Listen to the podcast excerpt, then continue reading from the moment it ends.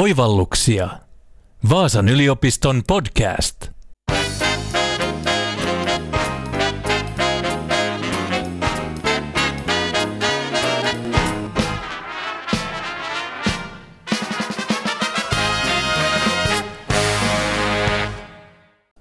Mitä sinulle tulee mieleen maaseudusta? Luontoa ja hiljaisuuttako? Mummon punamulta mökki nököttää yksikseen kauniin maiseman keskellä. Tai ohikiitävästä autosta huomattuja rapistuvia heinälatoja ja edessä köröttäviä traktoreita. Usein on ajateltu, että maaseutu olisi taantuva ja vähän vanhanaikainen, eikä oikein herättäisi mitään kiinnostusta, eikä olisi mitenkään cool. Mutta nyt onkin huomattu, että yllättäen syrjäiset ja takaperoiset paikat voivatkin olla imagollinen etu. Yritykset ovatkin alkaneet hyödyntää taitavasti ja aivan uudella tavalla maaseutuun liittyviä mielikuvia ja tarinoita. Tästä maaseudun paikkaseksikkyydestä ovat meille tänään kertomassa tutkijat Niklas Lundström ja Henna Syrjälä Vaasan yliopistosta. Niklas Lundström työskentelee tutkijatohtorina yliopiston johtamisen yksikössä. Hän on erikoistunut kompleksisuuteen ja pirullisiin ongelmiin johtamisessa ja aluekehittämisessä. Niklas on myös tehnyt tutkimusta maaseudusta ja sen kehittämisestä, viimeisimpänä juuri maaseudun paikkaseksikkyydestä. Dosentti Herna Syrjällä puolestaan työskentelee markkinoinnin yliopistotutkijana. Maaseudun monisäikeisten merkityksien ohella hän on tutkinut markkinoiden dynaamisia ristiriitaisuuksia. Koskettivatpa ne sitten kuluttajien identiteettiä, arjen kulutuskäytäntöjä tai heikompiosaisia toimijoita. Tällä hetkellä Hennan tutkimusprojektit käsittelevät muun muassa ilmastoviisasta asumista, vaateteollisuuden vastuullisuutta, eläimiä palvelukonteksteissa sekä pelaajayhteisöjä. Tervetuloa Niklas ja Henna. Kiitos. Kiitos. Kertokaa nyt Niklas ja Henna, mitä oikein tämä maaseudun paikkaseksikkyys on? Millaisesta ilmiöstä on yleensäkin kysymys? Maaseudun paikkaseksikkyys on periaatteessa tällaista yritysten toteuttamaa jonkunlaista ilmiötä, joka liittyy näiden yritysten brändeihin ja imakoon ja sitä kautta niiden tuotteiden myymiseen. Jos mä voin vähän avata sitä teoreettista pohjaa, niin se vähän ehkä avautuu sieltä. Mm. Me löydettiin tämmöinen neolokalismin käsite, joka voisi kääntää uuspaikallisuudeksi. Ja se on jo aika kauan aika ollut se käsite, ja se on syntynyt siitä, kun on tunnistettu esimerkiksi pienpanimo toiminnassa tämmöinen ehkä vähän hipsterihenkinen toiminta. Painotaan esimerkiksi perinteikkyyttä ja autenttisuutta ja yhteyttä sinne paikkaan, missä, missä valmistus tapahtuu tai missä on esimerkiksi yrittäjän omat juuret. Ja me lähdettiin laajentamaan tätä käsitettä. Me huomattiin, että se ei pelkästään ole enää sitä, vaan itse on se, mitä yritykset tällä hetkellä tekee, niin se on vieläkin kiinnostavampaa ja trendikkäämpää ja ajassa enemmän mukana olevaa. Ja jännäähän tässä oli se, että kun se neolokalismi, mistä Henna nopeasti tuossa sanoikin, niin se on nimenomaan yleensä kattaa nämä pienpanimot ja ne, mutta tämä paikkaseksikkyys, mikä me sitten ikään kuin löydettiin tutkimuksen kautta, niin, niin, niin siinä on sitten niin kuin hyvinkin monelta eri toimialalta näitä yrityksiä, että on ihan vaatetusfirmoja, sitten on just näitä alkoholin tuottajia, no kuuluu siihen myös pienpanimot, mutta alkoholia nyt tuotetaan muutakin kuin olutta. Sitten siellä on tota, huonekaluyrityksiä, sitten on on, on... Elintarvikealan yrityksiä aika laajasti. Joo. Ja niissäkin ehkä tämmöisiä aika trendikkäitä superfoodeja tai jotain muuta vastaavia. Että... Joo, ja sitten vastaavasti just jotain tämmöisiä niin sanotusti paikallisesti tuotettua niin kuin ma- maitotuotteita, meijerituotantoa ja sen, sen tyylistä löytyy aika paljon. Tavallaan yksi semmoinen, mitä me löydettiin, löydettiin meidän tutkimuksessa, oli jo se, että mikä tuli jo neolokalismissa esiin, että, että pitää olla semmoinen aito yhteys siihen paikkaan.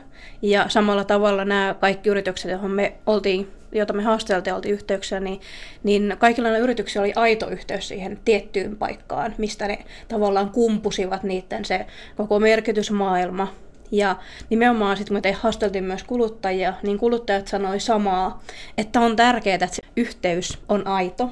Et esimerkiksi meidän aineistossa on sellainen lainaus, että kun Shell ei voisi tehdä aidosti tämmöistä paikkaseksikästä markkinointia, koska esimerkiksi joku öljyteollisuus ei ehkä juurikaan viesti tämmöistä aitoa maaseudun merkitysmaailmaa ja yhteyttä siihen tiettyyn paikkaan.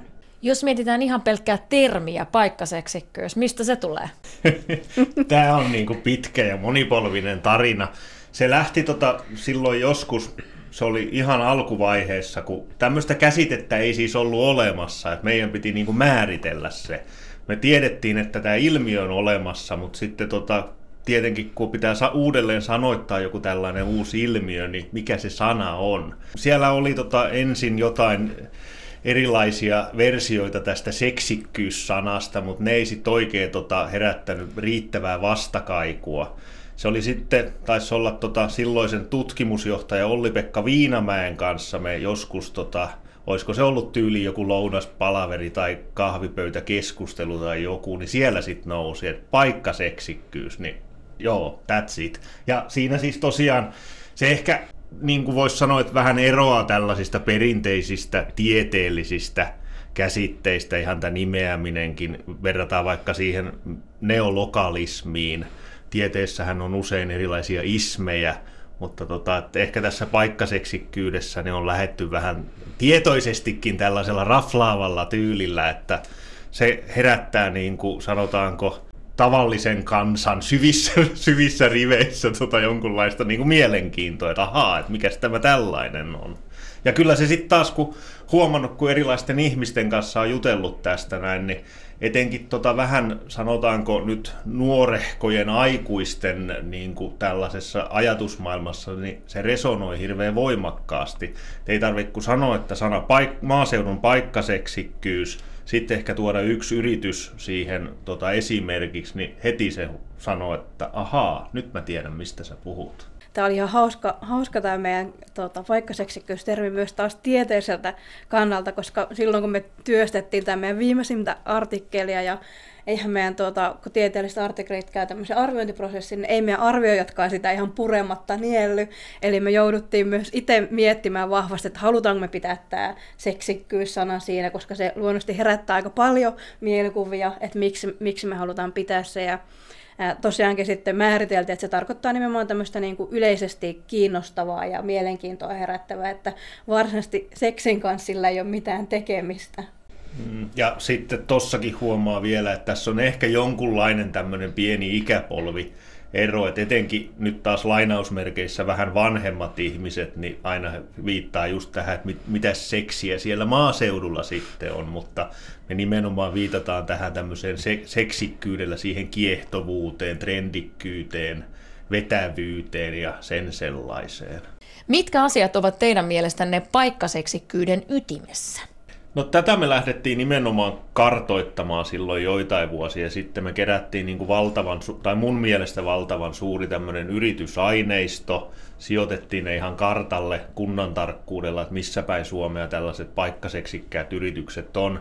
Sen jälkeen me lähdettiin tekemään haastatteluja vielä tietyille yrityksille – ja, ja sitä sitten jonkun aikaa siinä ihmeteltiinkin, että onneksi meillä ei ollut mitään semmoisia valmiita vastauksia, mutta me päädyttiin sitten, että se niin lähtee tai pyörii tällaisten kolmen ominaisuuden ympärillä, joista ensimmäinen on visuaalisuus, eli tämä paikkaseksikkyys tuotetaan niin kuin visuaalisuudessa, käytetään paljon tällaisia tota, mustavalkoisia valokuvia, pelkistettyjä, siellä on, voisiko sitä jonkunlaiseksi minimalismiksi kuvata, mutta se viittaa myös sitten tällainen mustavalkoisuus johonkin men- menneeseen aikaan ja sitä kautta niin kuin sitoo, sitoo siihen historiaan. Sitten tota, toisena siellä oli tämä nimenomaan, mikä aikaisemminkin tuli esille, tämä sukupolvikokemus, eli ne kuuluu tähän niin sanottuun Y-sukupolveen pääpiirteittäin nämä, jotka tätä tuottaa, eli voisiko sitten heitä joksikin yrittäjiksi tai toimi, yritysten toimitusjohtajiksi tai vastaavaksi tota kutsua. Ja sitten siellä kuluttajapuolella niin, niin ajateltiin, että se varmaan sitten ehkä resonoi taas voimakkaammin siinä suunnilleen samanikäisissä. Eli tämä Y-sukupolvihan on siellä suunnilleen 80-luvun alusta 90-luvun puoliväliin syntyneet, eli tällä hetkellä varmaan sitten, olisiko he noin niin kuin suunnilleen nuoria aikuisia tai jotain tämän suuntaista.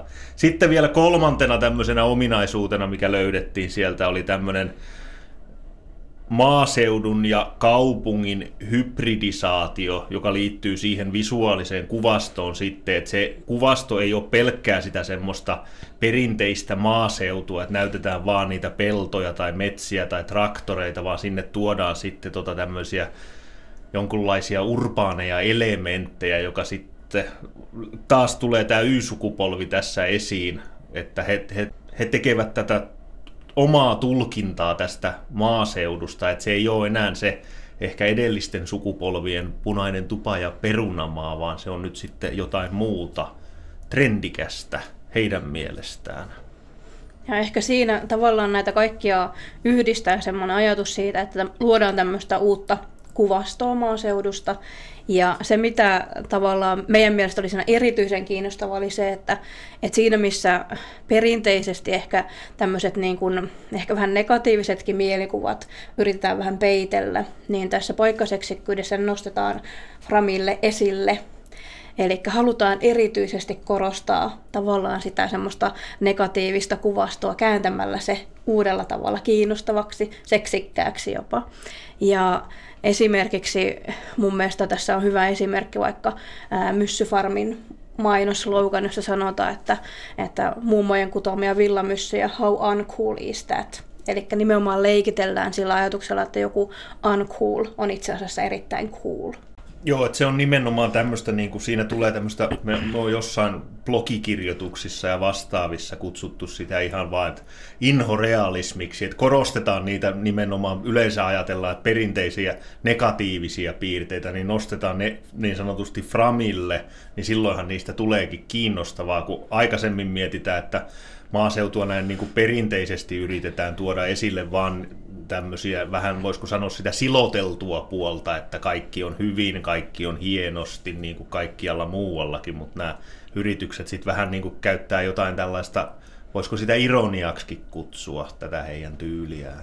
Ja tämä yrityskartoitus, kun me tehtiin, niin, niin, niin niitä oli kyllä ympäri Suomea niitä yrityksiä. Nämä ehkä sanotaanko tämmöiset kasvukeskukset nousi sieltä esiin. Sitten tota, oli Lapissa jonkun verran, Itä-Suomessa aika vähän, mutta sitten semmoinen, mikä pantiin jo aika aikaisin merkille, oli tämä niin entinen Vaasan lääni, että se niin kuin nousi ihan pomppaa kyllä silmille siinä kartalla, kun lait, on, missä nämä yritykset on, niin, niin että et varmaan sitten tämä jonkunlainen pohjalaisuus ehkä selittää tätä, tätä paikkaseksikkyyden syn, syntyä tai jotain sen suuntaista, mutta sitten kun me mietitään, että kyllähän pohjalaisuuteen liitetään, että on semmoinen yrittäjyyden perinne, että on, on niin kuin paljon pienyrityksiä, ja sehän lähtee jo ihan kaukaa sieltä historiasta. Ja sitten mietitään tätä Pohjanmaan maaseutua, että tähän on semmoista perinteistä ydinmaaseutua, missä vielä asuu ihmisiä verrattuna sitten johonkin ihan, ihan tota, semmoisen niin sanottuun erämaahan, että kyllähän se jossain määrin on, on viriiliä kuitenkin se maaseutu entisen Vaasan läänin alueella, mutta se oli semmoinen mielenkiintoinen huomio. No jos vähän vielä mennään tuohon, että kenen nämä tämmöiset uuden tyyppiset viestit tuosta paikkaseksikkyydestä purevat ja mistä se voisi johtua? No näiden yrityshaastattelujen lisäksi me ollaan myös kuluttajia haastateltu. Ja kiinnostavahan oli, että itse asiassa hyvin samat teemat nousi esille sekä yritysten haastattelussa että kuluttajahaastattelussa.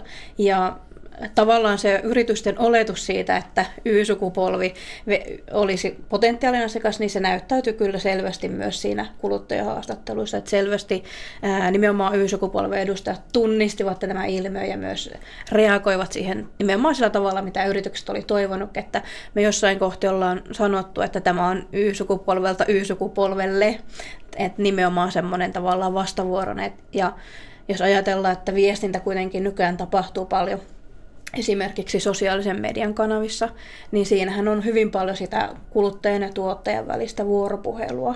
Ja tässähän se näkyy myös, että selvästi se on semmoista vuorovaikutteista, että viestintä puree myös niiden samojen sosiaalisten median kanavien seuraajiin kuin lähettäjiin. Kun me mietitään jotain suuria trendejä, niin yleensä ne sitten jossain vaiheessa alkaa herättää jonkunlaisia vastavoimia. Että et, et kun kaikki on sitä samaa, niin minä haluan sitten yksittäisenä kuluttajana vaikkapa erottautua, että minä en käytä vaikka vaan niitä hatusta heitettynä nyt Hennesset Mauritsin vaatteita niin kuin kaikki muut, että mä käytän jotain muuta. Niin mä näkisin kyllä, että tämä tämmöinen erottautuminen liittyy voimakkaasti siihen, että halutaan olla erilaisia kuin muut. Ja sama sitten tota, tällainen, niin kuin, kun me mietitään tämmöisiä bulkkituotteitahan on ja bulkkiliikkeitä on niin kuin Suomen ostoskeskukset kaikki täynnä, että ne toistaa itseään. Ostoskeskukset on aika tämmöisiä paikattomia paikkoja, että sillä ei ole periaatteessa väliä, että jos sut tiputetaan vaikka summan mutikassa vaasalaiseen ostoskeskukseen tai helsinkilaiseen ostoskeskukseen, että ei sitä oikein pysty sanomaan, että missä sä sitten olet niin ehkä sitten että jonkunlainen tämmöinen, niin kuin sanotaanko, paikkasokeuden niin kuin vastavoima, että ihmisiä oikeasti on alkanut kiinnostaa, että, että mistä jotkut on kotoisin, jotkut tuotteet, mitä mä ostan. Se on siis paljon laajempikin ilmiö kuin pelkästään tämä paikkaseksikkyys tai neolokalismi, mikä täällä tota, taustalla,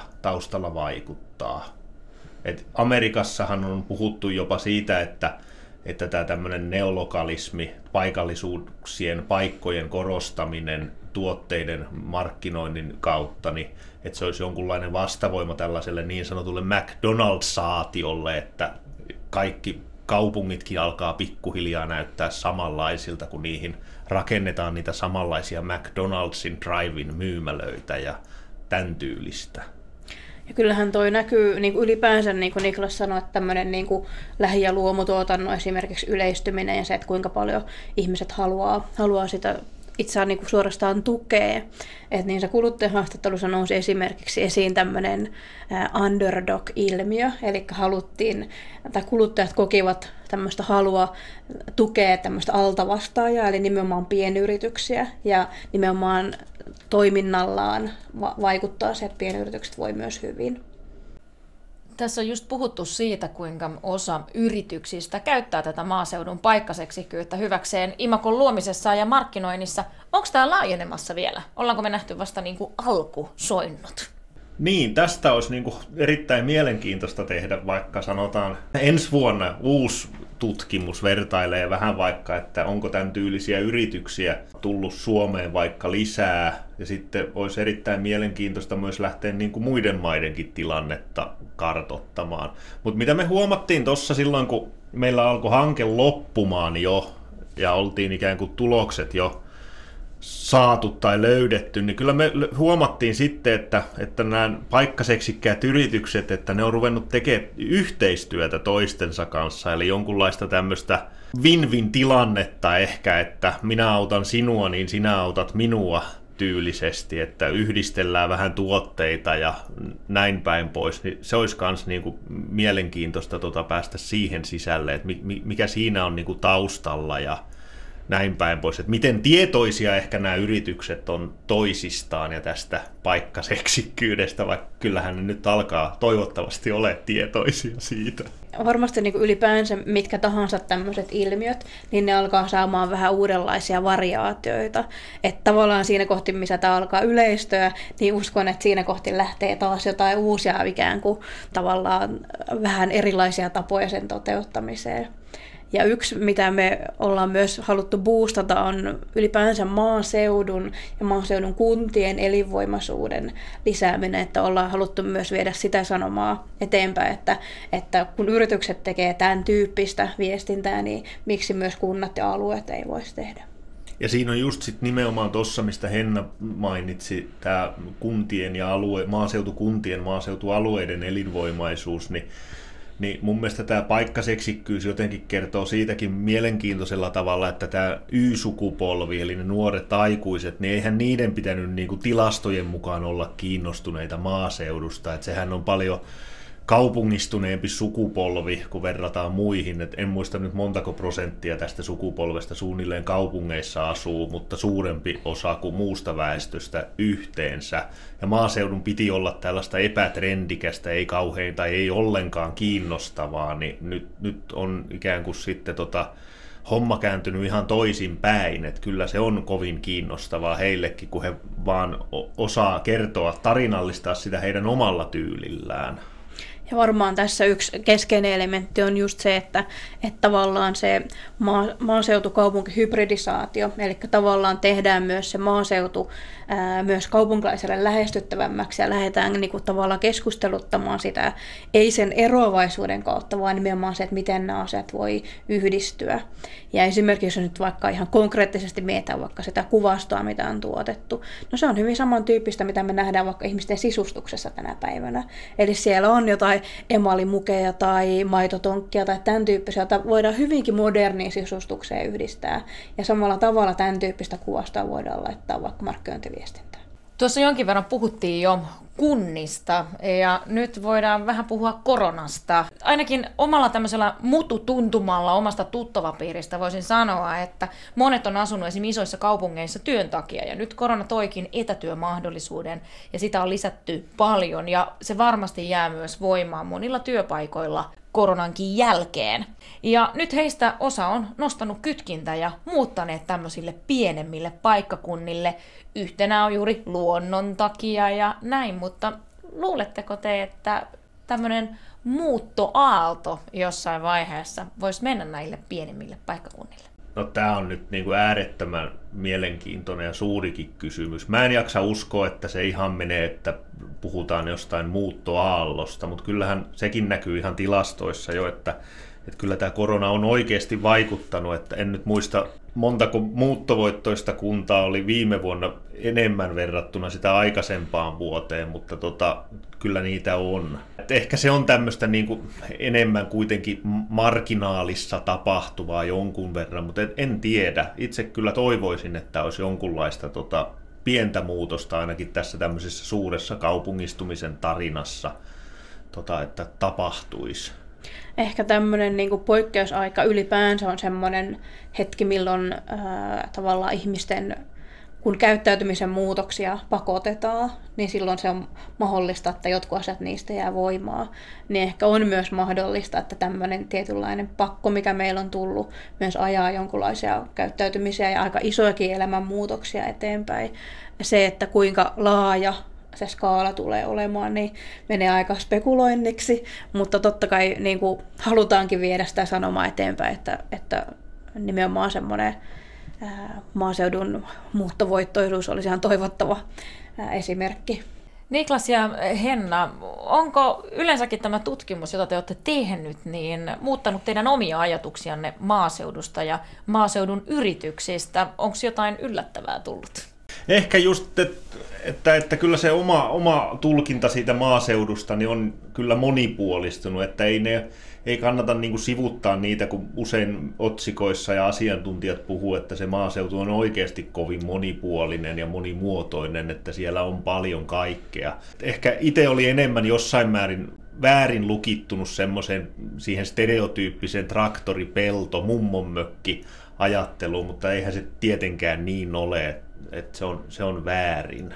Mm, mä voisin ehkä ajatella tavallaan toisinpäin, että tota, mä oon maalla syntynyt ja asun tällä hetkellä maalla, niin tavallaan mulle se semmoinen perinteinen kuvasto hyvin tuttua, ja sen sijaan mulla saattaa olla stereotyyppisemmät ajatukset kaupunkilaisuudesta, niin tavallaan tämä hybridisaatio on myös avannut silmiä sille, että, että tietyllä tavalla sitä yhteneväisyyttä löytyy niin kuin molempiin suuntiin. Mä muistan silloin, kun tämä meidän hanke alkoi ja saatiin tota vähän jonkunlaista mediahuomiotakin, niin ja matkan varrella muutenkin, tota, että kyllä ihmiset niin kuin ihan äärettömän niin kuin intohimolla suhtautuu maaseutuun. Et mä en ole ikinä itse henkilökohtaisesti ollut mis, mukana missään tutkimushankkeessa, mistä olisi niin, kuin niin paljon tullut viestiä ja puhelua ja keskustelua siitä tutkimusteemasta.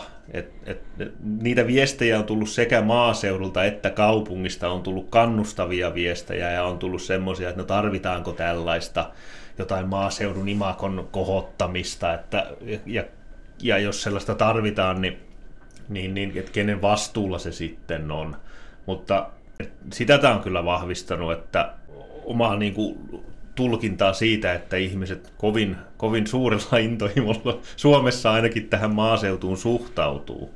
Ja ehkä semmoinen vielä taas vähän tämmöinen tieteellinen pointti, että tämähän on meillä ollut myös aika poikkitieteellinen tutkimusprojekti ja hanke, ja tosiaan koneen säätiö on meitä rahoittanut.